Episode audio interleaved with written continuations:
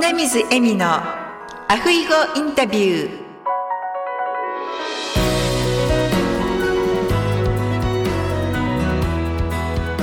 アロハアロハ就活エッセンス in ハワイ。本日のアフイホインタビューには大阪在住の薬膳講師の平野みどりさんに来ていただいております。みどりさんこんにちはこんにちは。よろしくお願いします。お願いいたします。それではみどりさん早速ですが自己紹介をお願いいたします。はいありがとうございます、えー大阪市内で、えープライベートのエッセサロンを18年ほど経営していまして、えーその傍ら薬膳の講師も8年ほどしておりまして学校の方でも教壇を取らせていただいております平野みどりです本日よろしくお願いいたしますよろしくお願いします。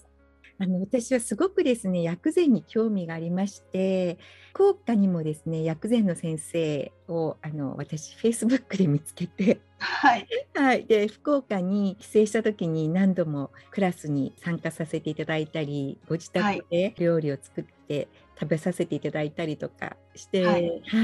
ちょっと今コロナで行けないんですけれどもまた福岡に帰ることがあれば大堀益子先生っていう方なんですけど、はいはい、とても素敵な方でみどりさんもお会いした時にあぜひ一度お話を伺いたいなと思って本日お忙しい中来ていただきましてありがとうございます。いえこちらこそありがとうございますご縁いただきましてありがとうございます、ありがとうございます。それではみどりさんが薬膳の方に興味を持たれたかっていうところからお話しいただけますか？はい、ありがとうございます。薬膳をね、あの一番最初からこう習ったわけではなくって、あの学んだわけではなくって、最初その、えープライベートのエステサロンを自宅サロンで5年ほどやった後で、その後ちょっとサロンを持ちたいということで、えー大阪市内でなんですけれども、心斎橋のところで店を探してまして、でそこでエステを開業するにあたって、えーマッサージをもっと勉強したいなっていう充実させたいなっていうところ、まあ、同時進行でもあったんですけれどもでそこで東洋医学の方がいいかなっていうふうに思ったんですね。エステで大体この西洋の感じが多くて、まあ、リラクゼーションの感じが根強いところが多かった時代だったんですけれども私の中ではこのマッサージっていうところが、まあ、体っていうか健康になるんじゃないかなっていうところをなんとなくですけどピンときてでたまたまなんですけれどもあの上海中薬科大の日本語っていうのが大阪の市内にありましたもので中医学を学ぶ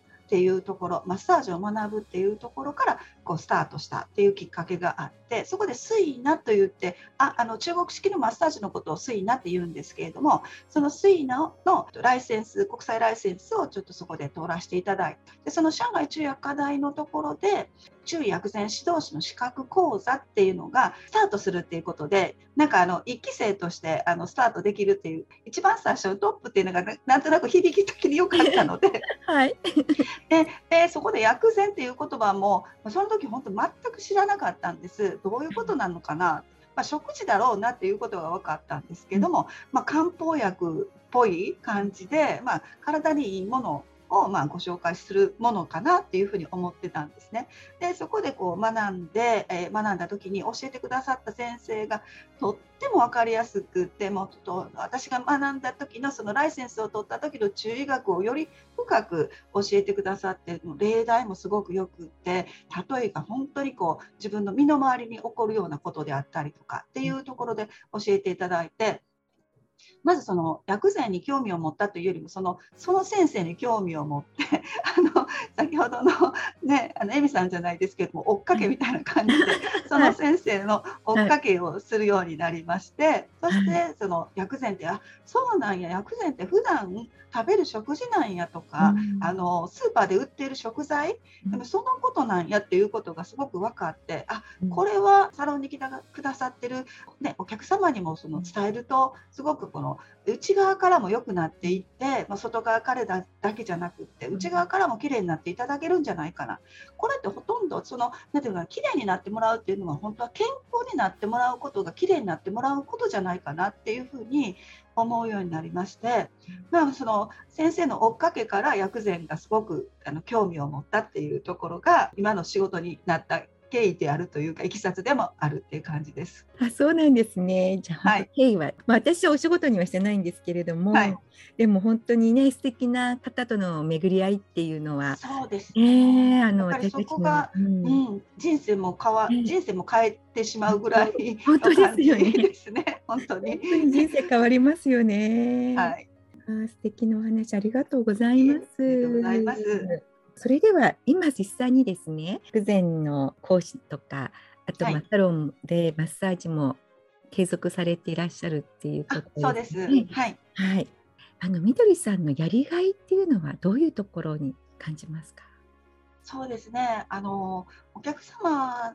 に関してでしたら、うん、やっぱりその食事ということのアドバイスができるようになってそしてあの興味を持ってくださることで私,、まあ、私のファンになっていただくっていうか、うん、あのみどりさんのとこに行ったらなんかその健康になるんじゃないかなみたいなところもあるしいろんなことを情報として教えてくれるっていうところがあったりとかすることで、まあ、継続してお客様が来てくださるっていうところの、えーと、と一つはメリットがあるのと、それからそのそのお客様がやっぱりそのサロン以外のところでセミナーに参加してくださったりとかそこでまたあのお友達を連れてくださったりなんかしてでそこの中で広がっていくというところでなんかちっちゃいことかもしれないんですけれどもすごい正しい何て言うかな食に関して興味を持っていただくっていうことがすごく大事かなっていうふうに思ってやっぱりあの忙しい方は結構多いんですね。OL さん方もそうなんですけれどもお仕事なさったその夕方にエステに来てくださる方ってかなり疲れてるんですよね。うん、で食事に関してもなんかこうサ,、まあ、サプリが悪いわけじゃないんですけどサプリメントをなんか飲むことによってまあプラス、うん、なちょっとこう健康に近づいてるから大丈夫っていうなんか変な自信を持たれてる感じがあるんですよね。うん、まあ、そこじゃないっていうところを、まあ、正しく知っていただくっていうこと。でその薬膳ってすごく難しいねあの薬って書くからなんか難しい問題あのなんかねことかなって思うようなことですけれども普段食べてることであスーパーでこの食材見たなとかいうところそこから始まることだと思うんですね。まあ、例えばまあ日本は四季があるので、うん、四季の、まあ、スーパーで売ってるものって大体安売りというかどっかで売ってるものが多いじゃないですか。まあ、あのそれがたくさん実るから、うん、そのねあの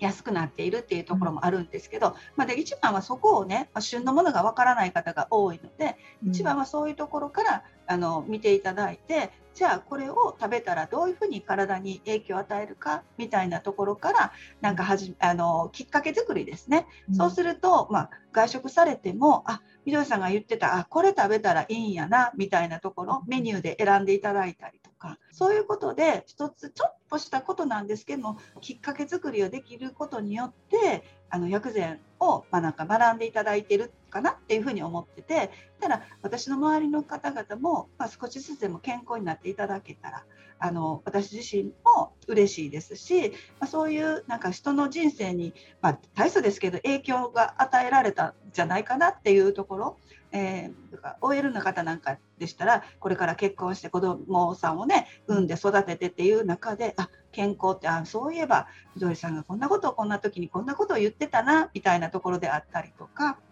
それからまあ、まあ、年配の方であったりすると、まあ、その更年期をなんか迎える時に怖い怖いと思ってたけどあこういうふうに過ごせば更年期も怖くないんだなとかね認知症もねなんかこう怖がってるけどいやいやいやこういうふうにことを知ったらベルものだけではないですけれども、うん、まあ、そういうことを知ることっていうことですごくこうきっかけ作りは本当に大事かなって思っているので、まあ、それが私のやりがいでもあるしそういう人たちを増やしていきたいなっていうふうに思っています。ありがとうございます。はい、本当私もちょっと39歳の時に乳がんをしまして、はいはい、その時に、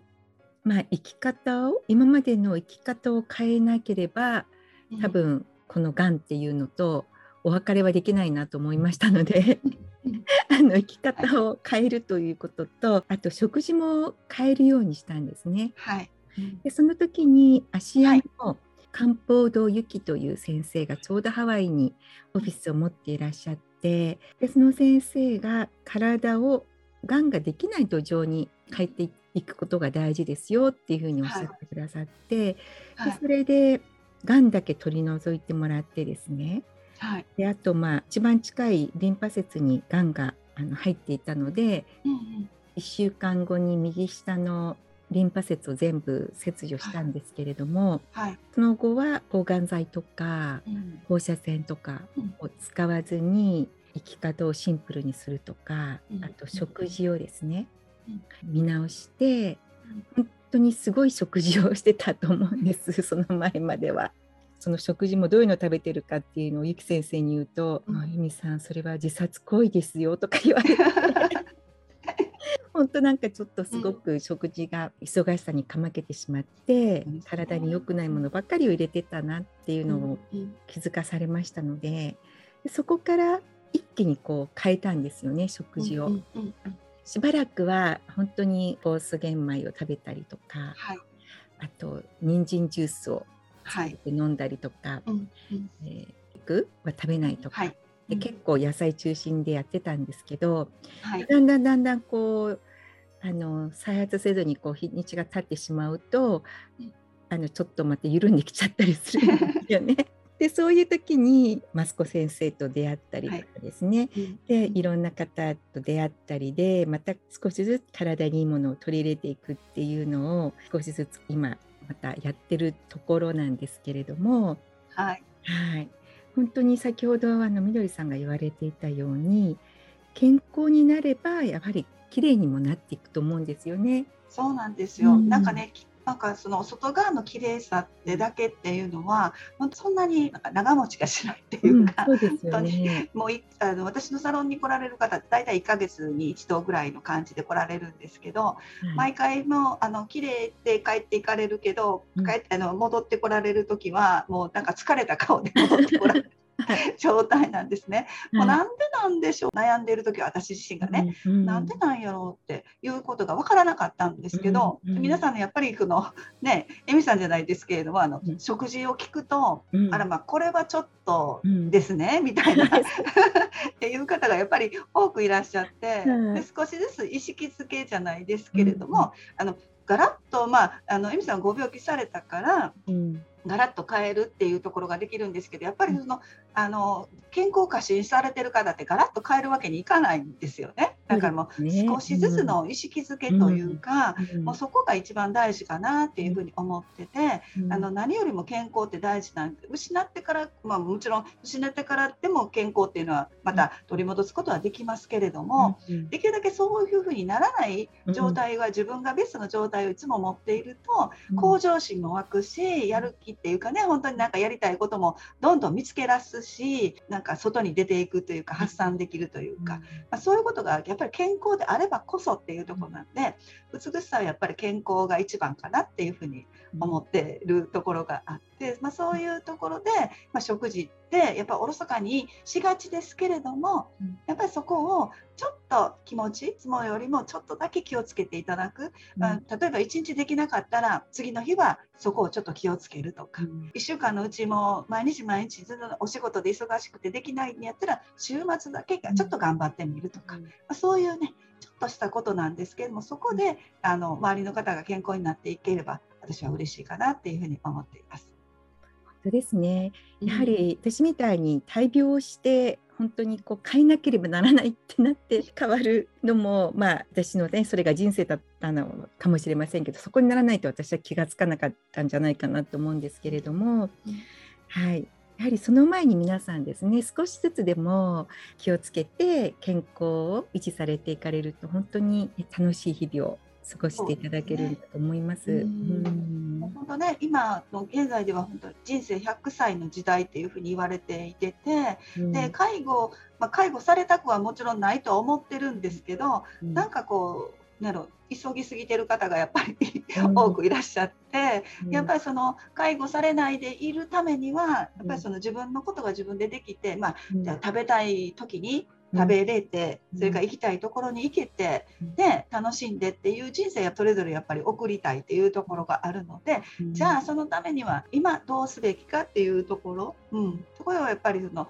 まあ、食事運動睡眠ってよく言われているところでありますけれども、まあ、そういうところも含めてちょっとこうなんか私と会った時に気づいていただけたらなっていうふうに思ってる感じですね生涯楽しく暮らしていたいただきたいなと思っているので私自身もそうですけれどもはい。そうですね。日本って長寿大国っていうんですか？そうですね。長生きされてる、年齢的には長生きされてますけどじゃあ実際にそれが健康寿命なのかっていうところですよね。そうですね。本当、え数字は忘れましたけどやっぱり十何年間は寝たきりっていう女性はねうんやっぱりその女性の方がやっぱり長生きなので男性に比べると、うん。そうすると十何年間忘れましたけどそこがやっぱりその寝たきりの人生ってなるんですね。うん。でなんかもったいないな。やっぱりね、うん。本当そこでなんかこう介護されなければいけないのってなんか悲しいじゃないですか。ね。ね、人になんかありあの、えーもちろんね介護してもらったらありがとうっていう気持ちはあるけどうん。でもやっぱりこう毎日毎日そんな気持ちで暮らしていけないっていうところもあるから、うちも言ったりとかして。うんね、楽しくないじゃないですか。本当先ほど言ったみたいに行きたいところ行けて食べたいもの食べれてうん。っていうこれやっぱりそれがやっぱりこう人生としてうん。全うできたらいいなって私自身も思っているのではいなんかあ昨日みのりさん会ったけどあれ？今日いなくなったね？みたいな。なんかそういうのがやっぱり理想的、えーねはい。ですけれどもなかなかそういうのってなんか、うんね、させていただけない部分もあるかもしれないですけど、うんまあ、そこを目指していきたいなっていうのはあるので、うん。はい、そうですね。よくね、私も母と言ってますけど、ピンピンコロリっていう。そうですね。ピンコロリ。理想的ですけどね、本当に。ね、本当ですね。はい、それでは、あのみどりさんの座右の銘を教えていただけますか？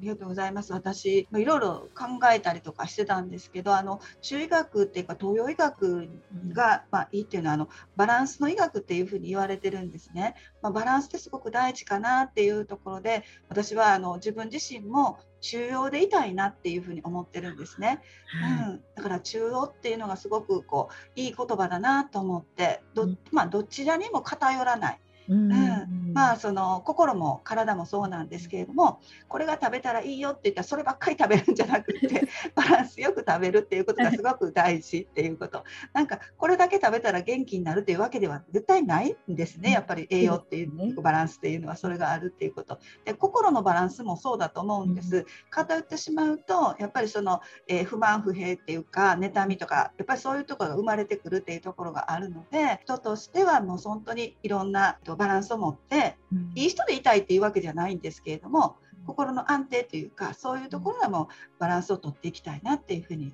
いい言葉だなってすごいこう中学学んだ時に思いましたので、はい、そうですね。バランスが本当に大事ですよね。そうですね。うんなんであのあのエミさん先ほどお病気された時にやっぱお肉を控えられたりとかっていうところがあったところがあるんですけれども、うん。まあ、あのがんをされた方ってやっぱりそのあんまりちょっとねお肉とかお砂糖とか取らない方がいいっていうふうにね言われてるっていうところがねあるんですけれども、まあ、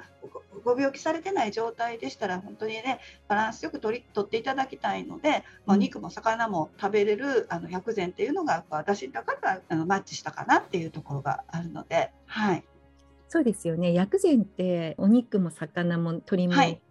あのそうです。全部ジビエまで食べるというところも ありますからね。ジビエであのその鹿とかねあのそうですよね。うん、うさぎとか、まあ、そこも、ううんん。食べるってまあ 日本人はなかなかそこまで 食べれないっていうとか、うん。ねありますけれども、はい。まあ、か国によってはねワニ食べたりとかカンガルー食べたりとかね、うん。されますけど、はい、そこまではないですけど、まあ、日本は日本の食べるものがあるので、まあ、魚ってすごくえメジャーな食べる国であると思うので他の国に比べると生でもやっぱり食べたりするっていうところがあるんですけど、まあ、本来あんまり舐めて食べない方がいいんですけどね。ね、で私薬膳の好きなところはこの食材にはこういう効能がありますよっていうそうですね。それをなんか知った上で食べるとなんとなくこうまあ気分のせいかわからないんですが聞いてる気がするんですよ。大事ですね。ね薬膳が本当にあのカロリーとか栄養素とかの話はあんまりしなくって、うん。まあ、そのものを持つ効能であったり効果であったりとか、うん。まあ、体を温めるであったりとか冷やすであったりとか、うん。まあ、本当ねその人間にも性格があるように、うん。野菜とか食材にも性格があるんですよっていうところを知ってもらうと、そのなんかその食べることの意味合いが分かったりするとそれで、ね、脳が理解すると、うん。本当にね体全体に効くっていうところありますからもうエミさんおっしゃってる本当にそうだと思います。はい、もうこれ食べたら健康になると思ったら食べ いいという感じですけど、はい、それで私あの日本日本に帰るたびにあの薬膳の本とか、まあ、いろんなあのあお料理が好きなので、い、ろんなお料理の本を買ってくるんですけどはい、材料ね例えば大根だったらこういう効用がある効能があるとかっていうのをあはい、の知ってそれからなんかそうするとなんかこう大根が愛おしくなるみたいな。大大根をどうやって食べようかなっていうふうにね、うん。まあ、大根ってまあ胃腸の働きをすごく良くしてくれますしね、はい。であの日本人って結構ね胃腸弱いんですよね。だからそこに対してはすごくであの、まあ、風邪ひいた時なんかはね喉の調子が良かったりとかするっていうところがあったりするので、うん。なんかあの、まあ、そういうことを聞くとあ風邪をひいた時に食べようかなとかね、うんそうですね。なんかそうね。ちょっとい、あの年末年始になって胃腸が弱くなったらじゃあちょっと大根を大根おろし食べてみようかなとかね、うん。なんかそんな風に思っていただけたら、うん。あのまあ、そこが、まあ、養生するっていうことなんですけれども、うん。予防するっていうことなんですけど、うん。まあ、そういうことで一つ一つこうなんか理解していただけたら嬉しいかなと思います。そうです。なんかあの本当お料理が好きなのであのみどりさんの話を聞いてると楽しいです。嬉しいです。ねありがとうございます。いえこちらこそ。はい。はい。ではみどりさんのもし皆様にメッセージがございましたらどうぞお願いいたします。はい、ありがとうございます。もう結構あのエミさんこの中でもお話しさせていただいているところが多多いんですけれども、本当にあの健康でいられるっていうことってすごく大事なことだと思うんですね。でも気づきっていうのはその方々のタイミングだと思うんです。で、まあ、このあの話を聞いていただいた方々でもからでもいいんですけれども食事ってすごくあ大切なんだな食べることって大切なんだなっていうふうに分かっていただいたらやっぱり私たちを食べることによって、まあ、それをエネルギーとしたりとか、もうあのなんて生きる活力になっていることなので、まあ、少しその食べてお腹を満たすっていう満足感っていうかそのそういうことだけじゃなくって栄養になるんだよっていうこと食べ方を間違うと病気になっちゃうよっていうことを気づいていただけたらなっていうふうに思っています。はい。ありがとうございます。ありがとうございます。本当にね食べ物っていうのはね体を作るっていうことですから、はい、今日みどりさんのお話からもいろいろなあのヒント皆さんいただけたと思います。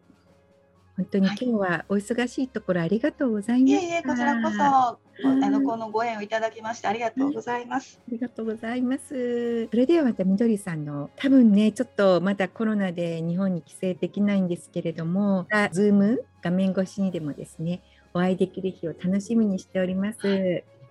楽しみにしております。よろしくお願いします。ではその日までアフイホーアフイフォーありがとうございました。ありがとうございました。